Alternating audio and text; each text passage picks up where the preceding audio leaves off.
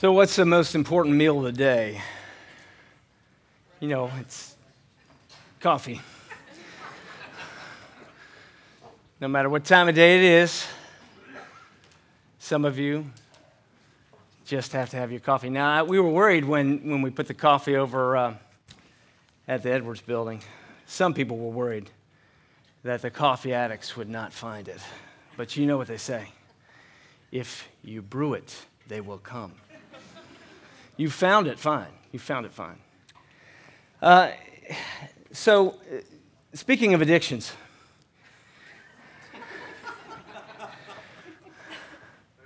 what about adrenaline? You addicted to adrenaline? Wayne Cordeiro has written a book recently about leading on empty. I'm hearing, I'm hearing that it's that time of year. T.S. Eliot said that April is the cruelest month. I don't think he had school children in May. I'm hearing people say they're overwhelmed. What recharges you? What fills you? What refills you? Wayne Cordeiro wrote this book about, about um, leading on empty. And he, uh, he documents how he ran out of gas and he had to take a long, long break. And part of it was, was phys- physiological. He had lost his serotonin reserves, which is that hormone that, that, that, that, that's kind of a happy hormone. It just gives you a sense of confidence and, and progress and peace. And so he was running on adrenaline. And so you can, your, your system can, can kick off of, of serotonin and make up for it with adrenaline. I woke up the other morning, I was thinking all the things I had to do and that I hadn't done. And I, I could feel my heart start to, you know, I, I felt a little surge of adrenaline. I thought, see, that's, that's, that's not good. What fills you? What refills you? Luther said, I have so much to do today. Work, work, work. I have so much to do. I need to pass the first three hours in prayer. what? Can you even relate to that? Does that even make any sense? The psalmist, one of the most famous psalms, he says, you, know, you prepare a table before me in the presence of my enemies. You anoint my head with oil. My cup overflows. What fills your cup? What refills your cup? Over the next five weeks, we're going to be talking about five different cups that need to be filled and filled and filled again, and how you find the bandwidth in your life and how you find the source of that filling, that refilling. Today, we're going to be talking about what I'm calling the companion cup. The companion cup. Now, maybe, maybe a, a good meal fulfills you. Maybe a, job well done. Maybe the next, de- maybe the next deal fulfills you. Maybe, maybe a lower handicap fulfills you. Maybe checking the box, uh, you know, another box and another box on your to-do list fulfills you, but, but there needs to be a place of quiet and peace. The companion cup is about the peace and assurance of God's presence. That when you strip everything else away, all your accomplishments, what's there? The companion cup is about a cup that overflows with assurance and confidence in God's presence and peace in your life. How do you fill that cup? Let's take a look at Matthew chapter 11. Uh, the verses on the screen start with verse 28, but I'm going to back up just a minute and uh, I'm going to read some preceding verses first. At that time, Jesus declared, I thank you, Father, Lord of heaven and earth, that you have hidden these things from the wise and understanding and revealed them to little children. Yes, Father, for such was your gracious will. And then skipping down to verse 28 Come to me, all who labor and are heavy laden or overwhelmed, and I will give you rest.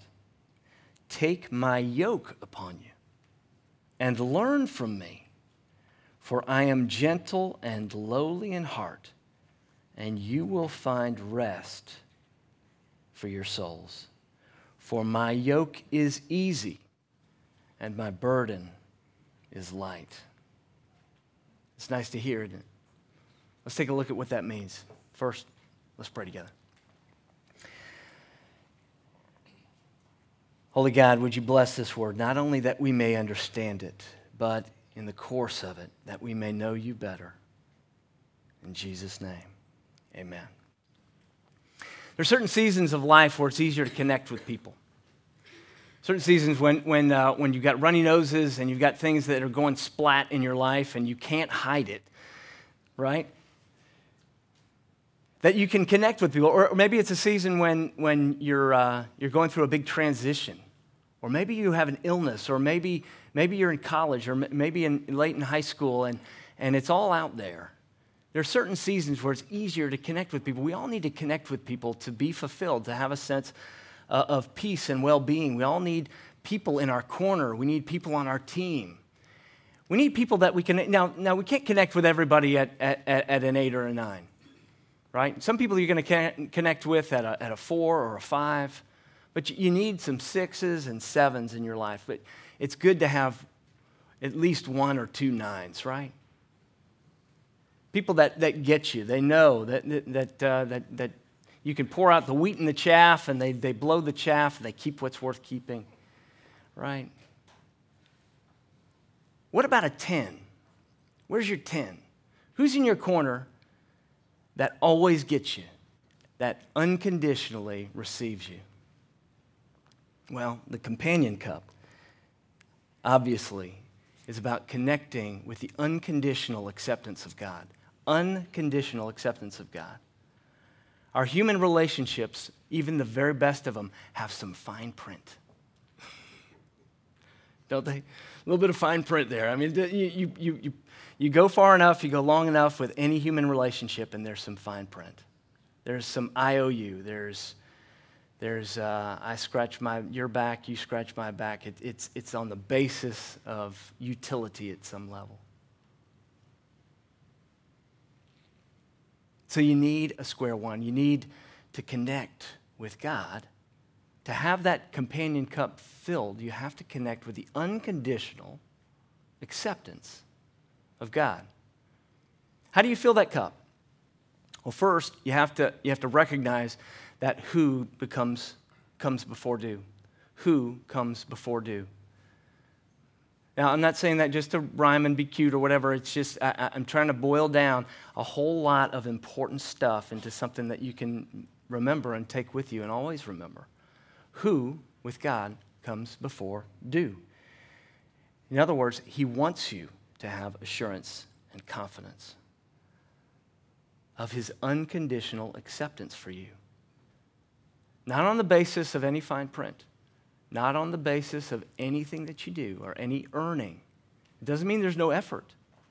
As uh, Dallas Willard said in the, uh, Dallas Willard's a, a professor of um, philosophy at USC. He's, he's since deceased, but he, he, uh, he said, you know, grace is what I'm talking about. Unconditional acceptance is grace. He said, grace is against, is against earning, but not effort. So there's obviously there's effort in, in the Christian life. There's effort in your life and, and being and working and, and on pace, on a serotonin rather than an adrenaline pace, that's a good thing. But square one, you have to have a place of peace. You have to have that eye of the hurricane. You have to have a place where, where, where, where you are growing in confidence of God's presence and peace. And that means it's who before do. It's who before do.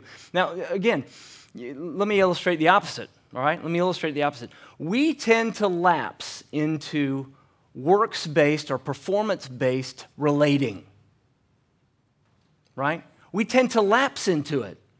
I, have told this story as an illustration of, of how we lapse into performance based relating to, to one another, right? You got to get it right.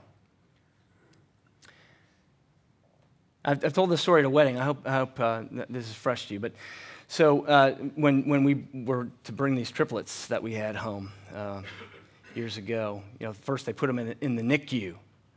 And uh, it was kind of disappointing. I thought, golly, we've gone through all this with excitement, and anticipation, and they're here, and now we got to leave them here at the hospital. And after nine days, I thought, we have to take them home? I mean, we are ill equipped for this. I mean, three of them, you know, their little heads just kind of buried in the seats. And they sent us home with heart and breathing monitors. Um, now, I didn't clear this story with um, two of our triplets that are here this morning, so tough luck. Uh, so, anyway, so, so one night, uh, you know, when one of these things goes off, you know, talk about adrenaline, whoo, man, one of the things goes off. So I heard sort of a muffled sound. I heard this beeping, right? And that means somebody is not moving uh, to the extent that, that they're probably not breathing. And so I get up and I'm walking through the, the living room and I, I kind of got out of bed, but I was, I was alarmed, but I got out quietly. And then I got halfway through the living room and I thought, why did I get up so quietly? Beth probably didn't even wake up. What's, what a waste. I mean, I'm not going to get any credit for this. And you know, get up and, and, and checking on one of these kids. I mean, that's worth like a, at least a half round of golf, right? And I thought to myself, oh my goodness, here I am. I, maybe one of these kids isn't breathing. And I'm thinking about, you know, what's in it for me, right? I shouldn't be helping the, you know, somebody in distress out of these terrible motives. That's terrible. I thought. So I went back to bed and I just let Beth deal with it. Don't want to be helping anybody out of bad motives.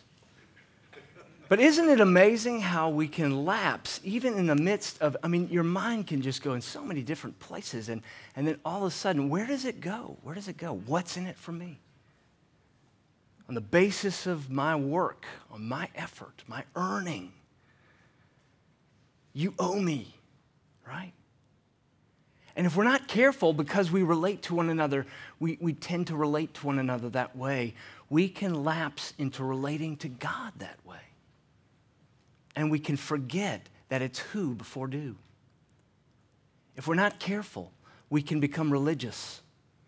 Now, some of you don't like it when I use the word in a negative way, but I, I use it very deliberately that way because I think religion is, a, is about works righteousness. It's about those who want to, on their own basis, put God in their debt so that he must bless them. And what Jesus is saying in this scripture is we all know at the bottom that that is a heavy, heavy burden. We know. We know that that will wear you out. And so he talks about this yoke. He talks about how his his way is easy, his burden is light. Take my yoke upon you and learn from me. What, what's he talking about, the yoke? What is it? Uh, do you know what a yoke is? A yoke is, is, is a, a piece of equipment that goes on the back or the neck of an oxen. And if you've ever seen, uh, if you've seen a yoke, then you know that there, there are two places for that yoke. That means there, there are two necks. It goes on two different necks. And, and what I understand um, from my extensive research on Google is, is, is that a weaker oxen is put with a stronger oxen. Actually, I'm kidding. I mean, there, there are stories and, and there are lots of testimony about how this works that, that this is the way you train a weaker novice oxen. What's the thing that keeps us from God's unconditional regard? What, what's the thing that keeps us from seeing that it's who before do? What's the thing that keeps us? Yeah, you say, well, maybe it's pride, right? Maybe pride that keeps me from accepting God's unconditional regard. Maybe it's pride. But maybe, maybe it's fear of our own weakness. Right?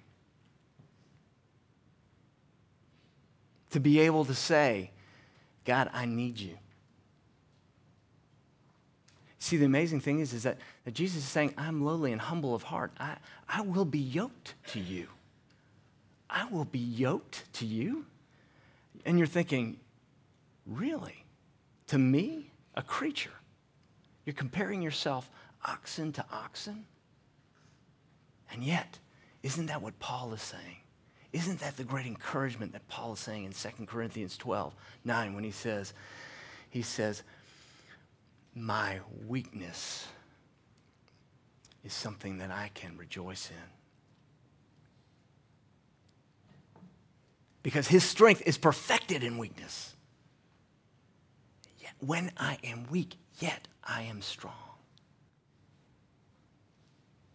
How is it that he has that confidence, that assurance of peace? Because he's got a full cup. His cup is filled again and again. That in his weakness, in his weakness, that's the very place where God wants to meet us. It's the very place because when, when we receive God and, and, and, and can, can receive Him recognizing our weakness, guess what? Has nothing to do with do, it has everything to do with who. You see, when we, in our weakness, say, God, will you meet me here? Will you meet me in this place? Will you meet me in that, that, that thing I've never admitted? Will you meet me in the place where I'm struggling over and over again? Can you accept me there? When you can receive God's acceptance unconditionally, in the place of your weakness, that's when your confidence begins to grow. Not in do, not in the next time I'll do it better, not in I'll try harder, but in who? That He looks at you and rejoices over your life. Do you believe that? Do you have confidence in it? See, if you don't have that confidence, then you're going to move out into the world and towards these these human relationships of earning in, in weakness, in emptiness, rather than with a full cup. It's, it's who before do. It's to have confidence in the unconditional acceptance of God. Now, on a practical level, how, how do, we, how, how, do we have that cup refilled? How, how do we fill that cup? On a practical way, what do we do? What, what levers do we pull? What buttons do we push to, uh, to, to get that cup filled? All right, so, so what does that look like? How do we do it? How do we get it done? Well, I'm going to call it chair time. Let's call it chair time. Just that image in your head. If you want a full cup, you have to meet God in chair time. Now, this is not who before do, this is who before what. And what's the what? Well, what is your knowledge about God? We all know things about God. We all know things about ourselves. We all want to grow in knowledge about ourselves and about God. We all want to be better at the things we're doing. We all want to know more. But there's a certain kind of knowledge that we're called to that fills our cup. A certain kind of knowledge, and it's, it's a who before what knowledge. And we'll get there in just a minute. I'm going to answer the question how do, we, how do we get this who before what knowledge? Not just knowing about God, but knowing God. I want to tell you a quick story of of uh, the contrast. It was many, many years ago in a land far, far away. All right, you know what that means. That means you can never identify who this person is. And it, it, it, was many years ago. I was a young pastor. I was just getting started, and I was spending time with a guy who was a veteran of World War II. And uh, usually, when I had the privilege of spending time with somebody who's a veteran of World War II, I go away just absolutely um, filled and, and in awe and reverence of, of that generation.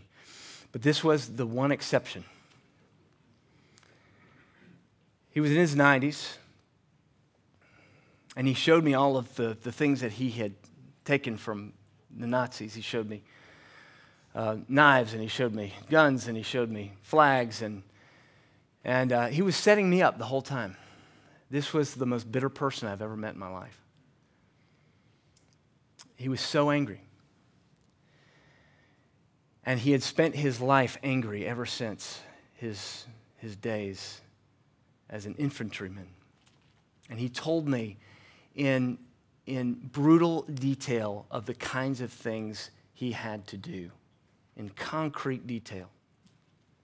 He wanted to, he was trying to shock me, he was testing me, he was trying to to, to check out how would I respond, how would I react to this. And I was about to leave, and we'd prayed together, and I'd spent this time with him, and I'd, I'd, I'd, just been giving him neutral feedback, and I was about to leave, and he knew that, and he said, You know, the thing that I've always wanted to know, young pastor, is in the middle of all that brutality, where was God? Where was God? And I thought, wow, you should be telling me. You're 95, I'm what, 29 and change. For those of you in teenagers, that's, that's still young, okay? 29 is still young. All right, so. And I thought to myself, well, where has he been for these last 60 years? Where has he been every morning for you for the last 60 years? Where's he been? Where has he been? Where have you been? You know, to say you know somebody, uh, you know, you, you, say, Do you know the governor of Georgia? Yeah, Nathan Deal. No, do you know him? Well, yeah, I mean, his, his wife is Katie. He's got four children, three girls and a boy. Uh, it's Nathan Deal. No, do you know him? Do you know him? Like, does he know you and you know him and, and on a personal level? And so, and so what, what Jesus is saying, come to me, all you who are heavy laden, and I will give you rest. Come to me, take my yoke upon you, and I will give rest for your souls, for I am humble in heart. I'm coming down to your level. I'm going to be knowable to you, accessible to you. There's this great tension between the immanence of God and the transcendence of God. And we have to preserve that tension. But in this passage, what he's saying is, you can know me on a personal level. You can know me on a personal level, not just about me, not just theological dimensions of, who, of what God is like, but to know, to know, to know Him. A, a pastor in the 1600s, a Puritan he, named Thomas Goodwin, he tells a story of, uh, of a father uh, seeing this father greet his son, knowing that, that, that the son had been bad, young boy, three, four, had been, you know, taking the switch to him or whatever, and, and he was receiving him back. And the father is saying to the son, picking him up, embracing him. And he heard him, he overheard him saying, I, I still love you. I still love you. It's all right. I still love you. Now, is that new knowledge to the boy? Is that new information? Is that a new dimension of, of, of theological depth? Is that something, is the knowledge that he is hearing from the Father in that moment, is that some kind of, um, uh, uh, of, of, of sophisticated understanding? No, what it is, is it's renewing what he already knew. It's renewing what he already knew. That's why that, that great hymn, Great is Thy Faithfulness, is such a favorite, right? Great is thy faithfulness, O God my Father. There is no shadow of turning in thee. Thou changest not your compassions, they fail not. As you have been, you forever will be. Morning, then there's the line that I think is so wonderful is morning by morning, new mercies I see. All I have needed, your hand has provided. Great is your faithfulness, Lord, unto me. Is your knowledge of God being renewed every morning? Do you have some chair time? Even if it's just five minutes, 10 minutes, 15 minutes, if you have no minutes right now, pick some time. Find some chair time. Pick where it is, pick when it is, make an appointment. In your bulletin, you'll see uh, what's called YouVersion. You'll see information on uh, the, the, the, family that's behind Hobby Lobby is, has been funding this, uh, this application called YouVersion. And it is becoming an incredible tool. I would encourage you to, to download YouVersion onto your, your phone or your iPad or whatever. And in, instead of starting your day by scrolling through your feed, right? Instead of doing that, set aside 10 minutes of time and go through, just, just pick a 30 day reading plan of some kind. All right? So you download it, you go to it, and you figure out here's, here are the reading plans. And pick one. Just pick a 30 day reading plan. If you can do that for 30 days, I guarantee you, you will want to continue another 30 days and maybe even go through the whole Bible over the course of a year. So many different tools in YouVersion. And see, what happens at this table is, is similar to what we're talking about. It is the intersection of transcendence and immanence.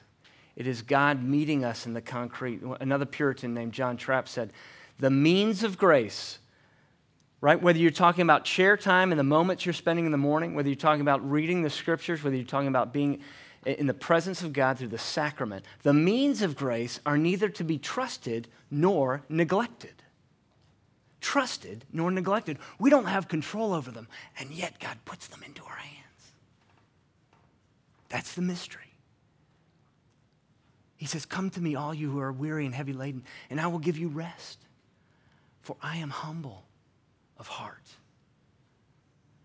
Lowering himself, leaving the glory of heaven, God humbled himself and became obedient unto death, even death on a cross. That's, that's what this table is all about. So it doesn't matter what you've been, what you've said, what you've thought, what you've done. If you profess faith in the Lord Jesus Christ, you are invited to this table. Let's pray together. Gracious God, our Heavenly Father, and we thank you for this humble and sacred meal. We thank you, Lord, that, that you're equal to our need at it. As simple and concrete as it is, we can taste, touch, smell, we can see it, we can even hear it.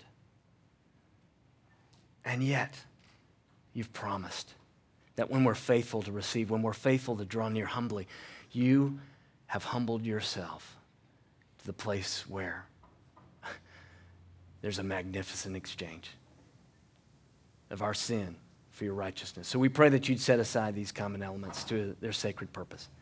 That as we receive this bread and drink from this cup, we might experience that magnificent exchange. In Jesus' name, amen.